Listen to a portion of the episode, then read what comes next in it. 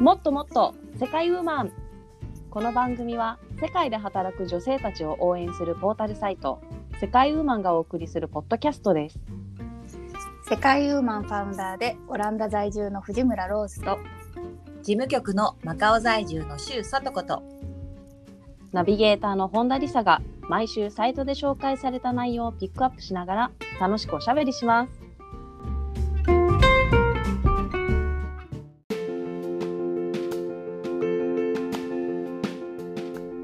こんにちは。3月のイベントはひな祭りとホワイトデーとあともう一つあるんですよね。今回はこれについて話していきたいと思っている本田理沙です。えーお二方よろしくお願いします。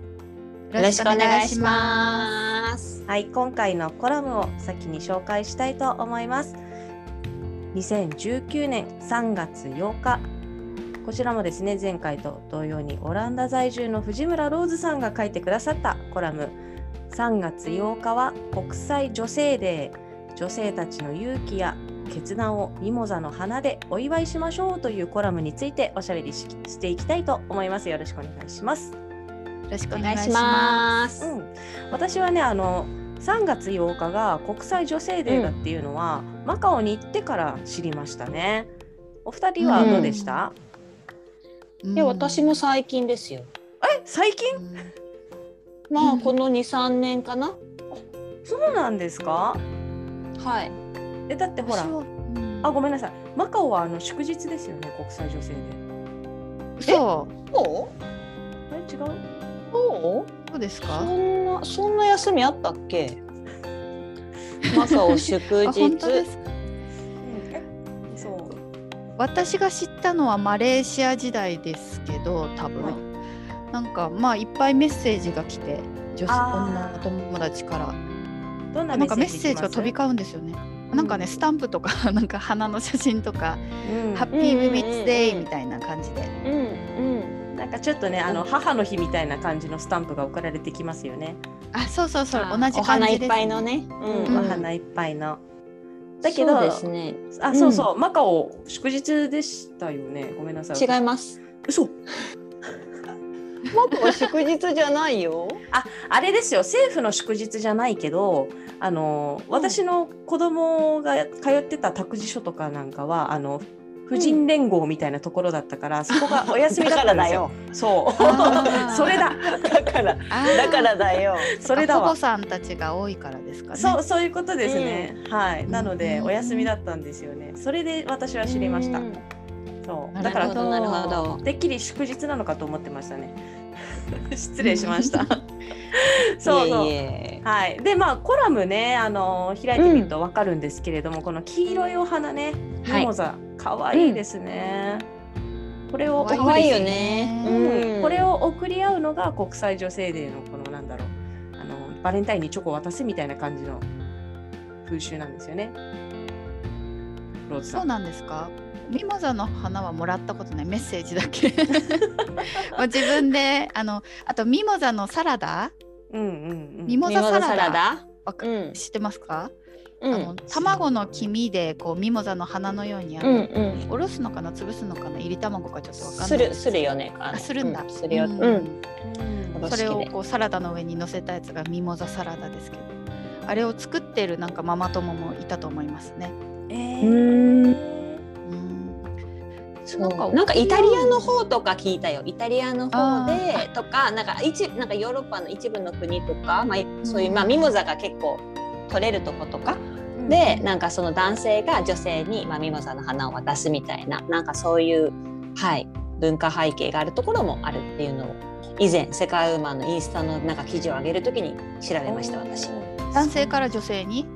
うんだった気がしますよ。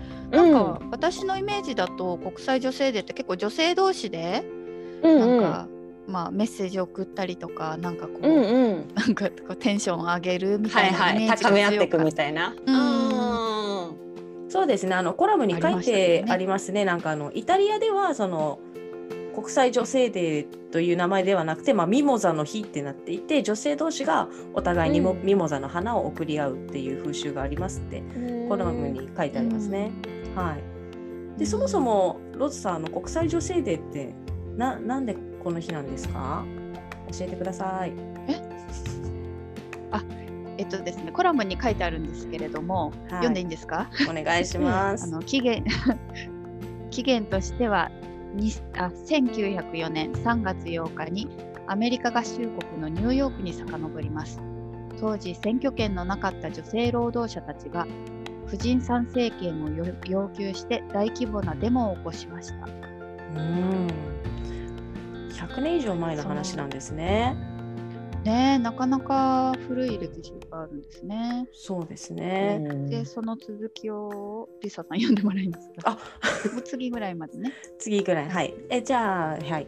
それを受けドイツの社会主義クララツェ・トキンが1910年にコペンハーゲンで行われた国際社会主義者会議で女性の政治的自由と平等のために戦う記念日とするよう提唱したことから始まったそうです。うん。うん。日本はあんまり馴染みないよねこの。うん。うん、実際ないよね。ひな祭りで忙しいもんね。あ3月そうそうそう。3日は結構いろいろやるけど、そう3日やってで14日がホワイトデーでその間に実は国際女性デーがあると。うん。そうそうそううんでもなんか最近は日本でも取り組んでるみたいと取り組んでるところもあうんうんうんるらしいですよね。そう。うんうんうん。結構イベントがね、なんか多かったりしますよね。えー、いいですね。そう、うん。なんかコラムの最後にもあの動画が載ってますけれどもあの雑誌の「防具の、ボ防具のやつだったんですけども、うんうんはい。こんな感じであの女性たちがねあの音楽おおな歌歌ってるやつですけれども日本のうん。今年のイベントもですねなんか沖縄で女性による音楽イベントがあるみたいですよ。うんうん。えー、うん。なんかお二人はこの国際女性デーでですねなんかあの注目している女性っていう方とかいますか、そうですね。うん、国まああの女性女性女性で、うんはい、女性というわけで、はい、女性という方で、女性の方で。まあ私はね最近だとあの三浦瑠麗さんがすごくすごいなと思いますね。年も同じぐらいなんですけどあのねなんか大物の政治家の方とかなんかあのうん論客を相手に、うん対等どころかもうむしろ諭すようにね のいろんなことをこう解説というかされててすごいなと思いますねああなりたいなって。そうですね。こうなんか手のひらで転がしてる感がこう。ちょっと見てて心地小気味いい気はするよねたまに。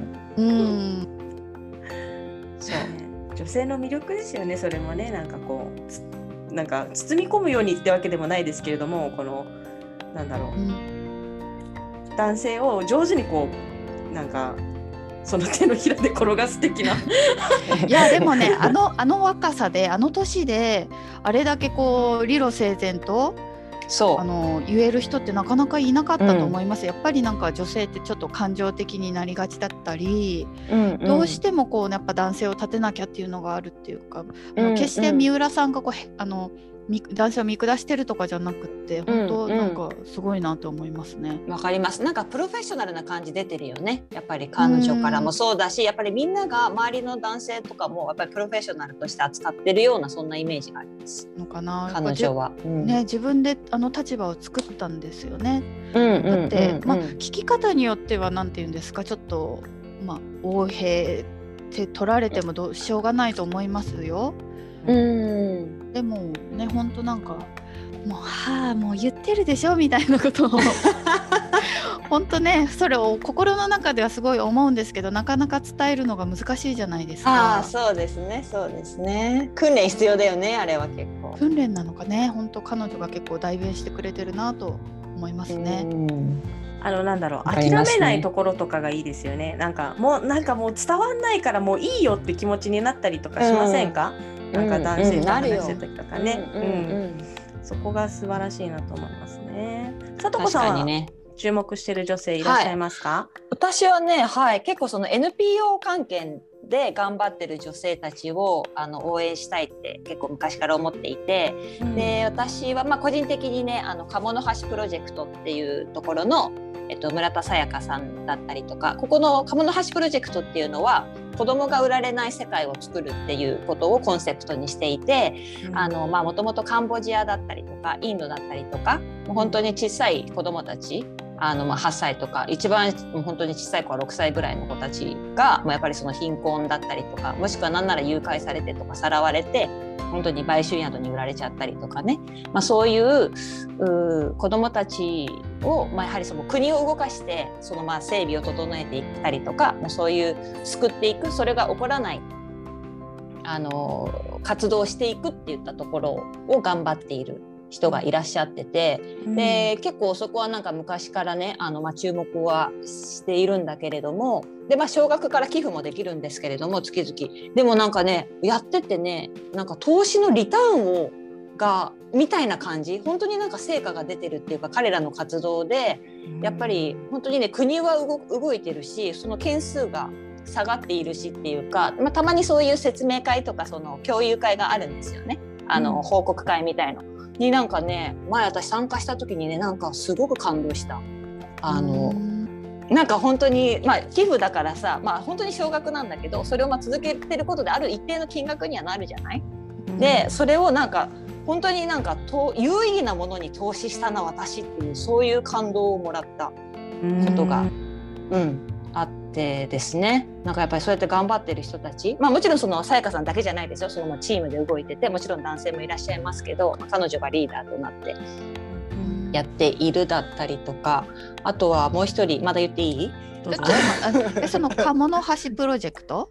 はい。は海外をメメインに活動して今は、うんえっとね、カンボジアとインドを今、まあ、特にやっていたりとかしたんですけれどもでも最近はねやっぱり日本国内でやっぱりその貧困化があるでしょ若者の貧困化だったりとか今結構子ども食堂だったりとか、うん、小中学生でもねあのやっぱりご飯ちょっと食べるの大変っていう子たちに向けて地域だったりとか社会が子ども食堂っていう場を提供していたりするんだけれどもやっぱりちょっと日本での貧困化が目立ってきて子どもたちの。だから今後はねそっちにもシフトしてあの日本での活動もしていきますっていう話でしたねこの間。の報告会では。はい。だから結構、うん、ぜひまあ皆さん気になったらねあの Google で見てみてください。すごくとてもね、はい、いい活動されています。調べてみます、うん、特にやっぱり子供がいるとねその子供を助けるような活動ってもううんもうだから私も最初そこで私も最初子供がちっちゃい時ででそれでもな子供が売られるって何みたいなのをさ胸心臓ギュンってされる感じじゃんもうなんかさ。それからなんかそう知ったみたいな感じだったから、うん、うん、っていうのがあるけどでもやっぱり実際そうやってなんかね目に見えて成果が出るっていうのは本当すごいなって思って。で自分ができないじゃない思っててもそんな結構社会活動だったりとか。でやっぱりでもそこを、うん、そうやってくれる人がいてでそれで何らかの形、まあ、寄付だったりとか、うん、何か支援っていう形でもなんか自分がそこに一部あのちょっとでも力になってるって思うと本当になんかちょっとなんていうのかなあのうんあのなんて言えばいいの？こういうの 役に立ってる感じゃないけどさ。ビビビたるものだけどちょっと一応なんか自分も入ってる感が、はい、あるのでね、うん、なんかそういうのいいなって、うん、うん、思うわけ。そうですよね。なんかまあうん、あの寄付っていう形かもしれないけど同じようになんかね、うんうん、活動している仲間としてね一員としてねなんかそうなんか貢献できたらいいなっていうのはありますよね。そうなんですよ。あともうリサさんは、はい、ああ聞くもう一人さいいよ。じゃあもう一人で聞いとこう。もう一人聞いときます。はい。じゃあこの人もまたすごい人なんですけど、この人はね、プラコちゃんっていう人でアフリカのモザンビーク。でまたこちらも貧困層なんだけれども本当に何もやっぱり女性の地位とかほぼないに等しいぐらいの感じですよそれこそ教育も受けられないだったりとかそれこそ毎日食べるものに困るって言ったところにアシャンテママっていうその教会を教会はあれねあのチャーチじゃない方の教会ね。あのアソシエーションの方の教会を作ってでそもそも学校とかない地域で子どもたちなんて働くしかないぐらいのところに一応その学校子どもたちが教育を受けられるものを作ってやっぱり日本から寄付を集めてあのなんていうのかな子どもたちがまあ毎日学校に来られるようにみたいな感じでだから鉛筆とかもノートも持ってないわけそういう子どもたちは。服なんかも大して持ってなかったりするんだけど、まあ、そういったところにまあ教育を通して、まあ、そこのちょっと地域のまあ活動、まあ、ちょっとそうですね教育を普及していくって言ったところに一人で行ってるんですよその日本人女性が一人でみたいな。もともとはやっぱりそういうなんかアフリカを一人旅していてね、まあ、なんかもともとのきっかけはやっぱり親友の子が20代前半で亡くなってしまったんですよがんかながんとかで。でそれをきっかけに、まあ、その世界であのバックパッカーみたいな形で旅を始めたんですけれどもでアフリカだったりとかのいろんな状況を目に、ま、目の当たりにしたりとかあとはまあそのいったエイズの方たちが入っている、まあ、そういう施設なんかでもずっと働いてきたりだったりとかするうちに、やはりなんかそのモザンビークっていう土地がを見つけてねでそこでのなんか活動をしていこうって本当に一人でやってるっていうかあとは現地の人たちがサポートしてくれたりっていうような一人でできるそれ自分みたいなさ。すごいよね。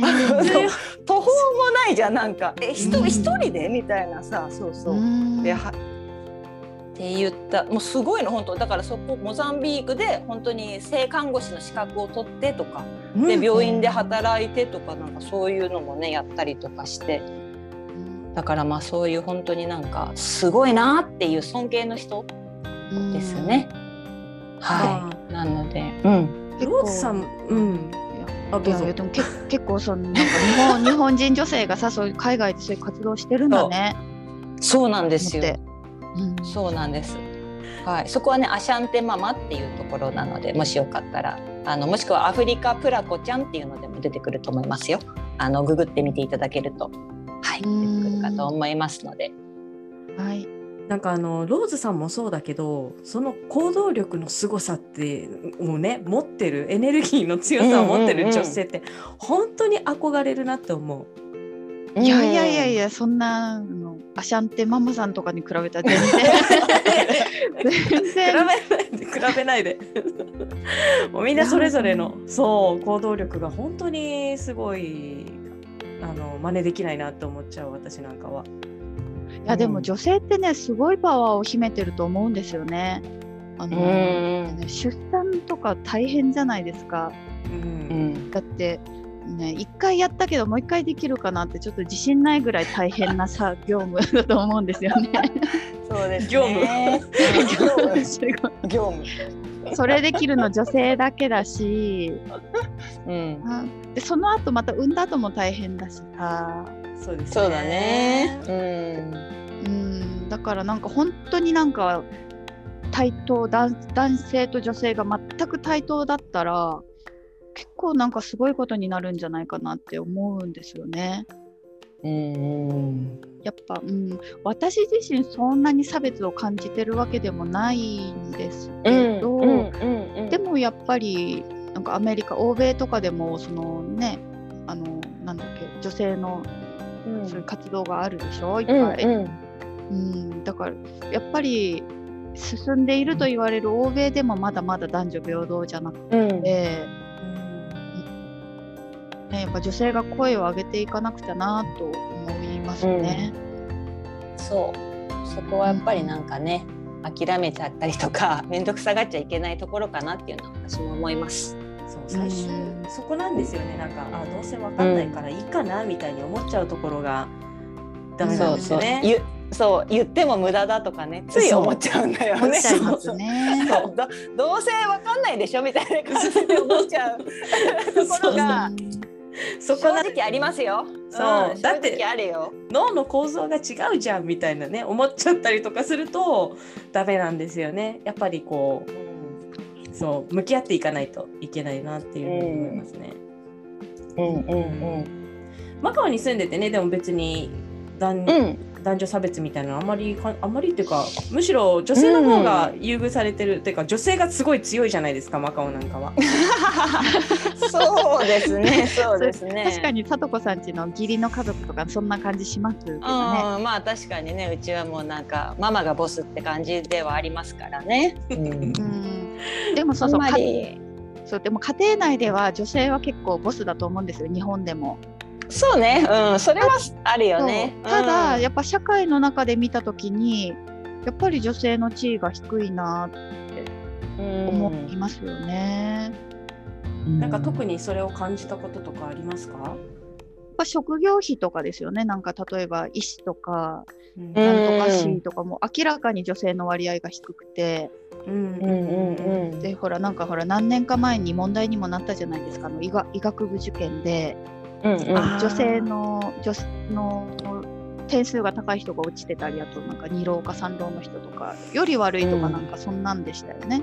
うん。はい。うん。うん。ありましたね。うん。衝撃でしたね。うん。ねでもまあ言い分もわかるんですよ。やっぱあの女性は出産があるからうん。そこで、ね、辞めてその人材育成ができないっていうのもとかそういうことを言ってたと思うんですけど、うん。それも一理あるけどただなんか一時期のその仕事がに集中できない時期以外はまた戻れると思うんですよね。うんうん。あと子育てが一段落して子供がある程度大きくなって、ううんんうん、だってねまだまだほら寿命も100年時代でしょ？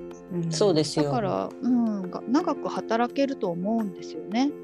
うん、そうですよ。それで言うとやっぱりなんか子育てだったりとか出産だったりとか、まあ、その男性が経験しないことをしているわけですから、なんならキャキャリアのね幅が増えたぐらいうん。の感じなわけです。ね、うん。知識やノウハウだったりとかが増えてだったりとか、いうのがあると思うのでだからそこをちょっと控えめに隠すだったりとか例えば履歴書に書くことがないとかね働いてないからとかもう全然そんなことはなくてそれこそ、うんねまあ、子育てもそうだし子育ても人材育成じゃないですか。でそれまた例えば介護とかね家族の介護とかがあれば介護だってそれは立派なスキルだったりするわけですよ。あのメンタルの コミュニケーションずつもそうだし。うんなんだけどさやっぱりでも書類めあのー履歴書とかに書くとそれは面倒くさい人って扱われちゃいそうですよね。子育てとか介護とか書く欄がないと書いたら。ないじゃないですか。会社名なら書けるるけどそうだよね。職歴になっちゃうもんね。確かにね、でも実際会社で働くよりもだいぶ大変な仕事ですよね。全然あれだよ。もうレベルアップどんだけしてんのって話だよそうそうそうそう。そうだよ。そうですね。子20供24時間体制。24時間体制、もうなんか子供がねまだ赤ちゃんの時とかは本当に寝れないじゃないですか。こんなに寝れなくて辛いのに、でも死なないんだな人間はと思いましたね。あ そうなんだ。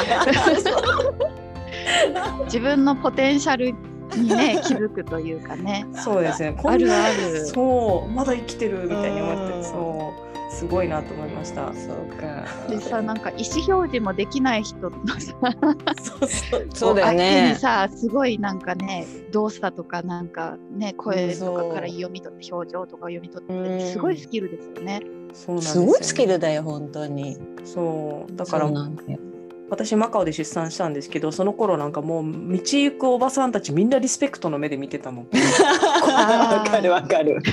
見る目変わりますよね。なんか。変わる、うん。人生の大先輩みたいな。もう大先輩だね。そりゃね、うん。50代60代でもフリフリした服とか着たくなるよと思って。その時苦労したもんねみたいな、ね、好きなことできなかったよねみたいなとか。はいまあ、ちょっとずれてはきてますけれども、はい、そういうね、はい、そういうことがあります、だからね女性同士は結構分かってるんだよね。多分、うん。でも男性にもこう分かってもらうにはどうしたらいいのね。今さ、うん。あのほら、うん。男性もだいぶ私たちぐらいの世代より下のぐらいって、うん。こう子育てもしてるでしょ？育育休とかも取れるようになってきたりそうして、だよね。うんうんでもねどんなんどのくらい分かってくれてるかですよね。うん。やうっぱりだ同から言っていかない。うん。うん。でもねうちの同級生とかも育休取っててだ男子、うん。男子の同級え生取ってて、うんうん。いや育育休よかったもう一回取りたいわとか言ってて。え飲み会で飲み会来てんですよ。飲み会来てそういうこと言ってるからその時点でおかしいわけ私に言ってるとまあでもえーもうちょっと片鱗でも分かってくれたらねいいですけうんどね、うんうん。そうだよねその通りですね。うんそれはあるね。うんあれかな世代交代とかしたら少しずつ変わっていくのかな、それは大きいと思う私。うん、やっぱちょっと日本の政治家って年齢が高すぎるよねで男性が多すぎるしうん そうそうそうそう。それこそなんか言ったところでねってちょっと諦めちゃう私諦めちゃいますね。ダメだダメだっていうダメだダメだ。男性目線で考えたらどう。してもらったらいいんだろう。っていう。のを考えると、う。んでもやっぱりこれが今ちょっと時代のスタンダードですよっていう。のをやっぱり伝えていかないと女性の方がねやっぱりもしかしたらまだマイノリティなのかもしれないよその女性から上がってる声っていう。のが。だからそこを量を増やしてマジョリティにしてこれスタンダードですけどみたいな感じで言っていかないとうん。気づかないのかもしれないね。うん。あとあれなんですよね。なんかうん。女性も甘えてる部分もあるかなっても思うんですよね。自分うん。自身。ん。やっぱなんかあの社会のステレオタイプとしてうん。男性は外で働く。女性は家を守るみたいなのが、まあ、昔から続く考え方があるじゃないですか。うんうんでまあそそこにフィットすればまあいいんでしょうけどやっぱ男性も大変だと思いますよね。うんまあ重圧がねそれあるんでしょうね。すごくあると思う。だからねお互いなんか分担できるといいですよね。うんうん、そうですね。やっぱそこをざっくばらんに話せる関係性っていうのも大事だよね、なんか。ね、でも話すのも大事だけどやっぱ社会の目がね会社とかがさ、んどうしても労働時間もやっぱものすごく長いですもん日本は。うんうんそう、じゃあやっぱシステムだよ、そしたらもう。ね。だからいろんな方面から働きかけないとですよね。ううんん。だってなんかしいや政府だっていろいろやってるんですよあのなんとかフライデーとかマンデーか忘れたけどプレミアム。あ、まだ？あれもなくなったじゃないですか失敗して結局うまくいかなくて立ち消えちゃってなんだ。うんだからねやってはいるんですよね日本政府も。うんうん。だからこのね国際女性デーってこう女性って単語が入っちゃうからあれだけどなんかそれをね男性男性スタートでなんかこう何かをやってほしいなって思いましたね。男性発信で逆に国際女性女性デーに？そうそう国際女性デーに関して男性発信でなんかこう、うん女性を集めてなんか男性が意見を聞く日にするとかね。うん。首相な感じやな。まあでも私ね海外に住んでて国際女性デーって、まあ、結構好きで、うんうんなんか女性同士でメッセージを送ったりうんするのがなんか、女性同士でなんかこうエンパワーメントみたいなみたいなのがいいなと思ったんですよね。別に男性うんどうのじゃなくて。だってね家庭内だったらちょこちょこちょこちょこ言ってるし、うん多分言い過ぎなぐらい言って 言ってたんじゃないかなと思うぐらい。そうかそうか。じゃあまあそれで言うとまあお互いなんかお互い刺激を受けつつ頑張ってこうねみたいな感じのそういうっていうかこと？エンパワーメント？女性の。女性で、うん、女性同士が、うん、なんかね、いつも頑張ってるね、みたいな感じうで、ん。そのね、ママザーズデーとかもそうですけど、それと同じノリで私自身もするんですけどね。そうだね。そういうのがあるとやっぱり楽しいよね。なんか横のつながりがあるとそうそう、うん横の女性同士のね。うんうんうんうん。なんか女性デーだからって別に特別扱いされたいわけではないかな。なんか、うんうん。うん。なんかそれだったら自分の誕生日とかでいいかなとか、まあ、バレンタインデーとか、ちょっとお姫様扱いしてほしいみたいな、うんうんうんうん。あるかもしれないけど。なるほどなるほど。あの一個思い一個思いついたんですけど、ちょっとローズさんにちょっとこの場で聞きたいんですけどなんか世界ウーマンでこの国際女性デーの時に送り合うなんかこのイメージ画像みたいなの作ってもいいですか？ああ、いいですね。お素晴らしい。そう。意外とないのよ。うん。あ、そうかも。リサさんね、もうすごい作るの上手ですから、あの、そう上手よ。ね、毎月のあの、うんポッドキャストの、もうこのポッドキャストのあの、イメージ画像もそうですけど、うん毎月サイトの方に載せてる、ね、あれ、あの画像も、うんなんていうんですかアバターを使ってすごい上手。うんありがとうございます。そうですね。もう。やめてよ、こんな公開で褒めるのとか。本当本当いつも思ってます。上手だよ本当に。うんありがとうございます。まあ、なんで、はい、いつもあの褒めてくださってるんで、もうせっかくですから、この国際女性デー用のこの何イメージ画像みたいなの、はいちょっとこの後作り素ます。晴らしい。はい、楽しみ。それを送り合おうじゃん。送り合おう。うんやっぱりなんかね、まあ、ただのスタンプなんだけどやっぱりなんか元気が出たりしますよね。うん、うん、うん、そうですね。ねううんんなんで、はい。いいですねそれ。はい、よかった。ダメって言われたらどうしようと思って、公開でダメみたいな。公開プロポーズでしたね。そうそうそうそうそう。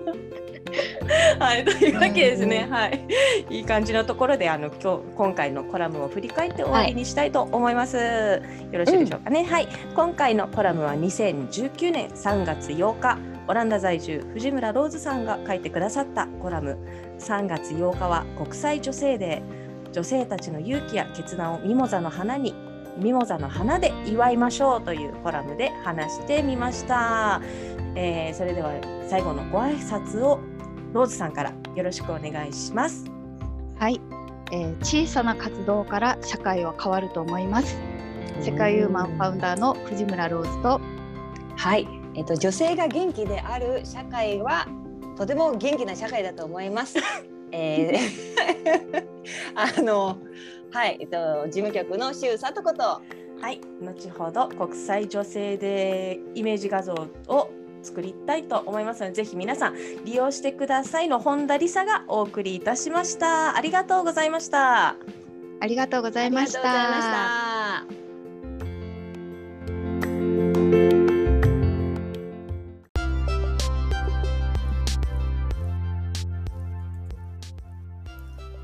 世界ウーマンのウェブサイトは www.sekaiwoman.com www.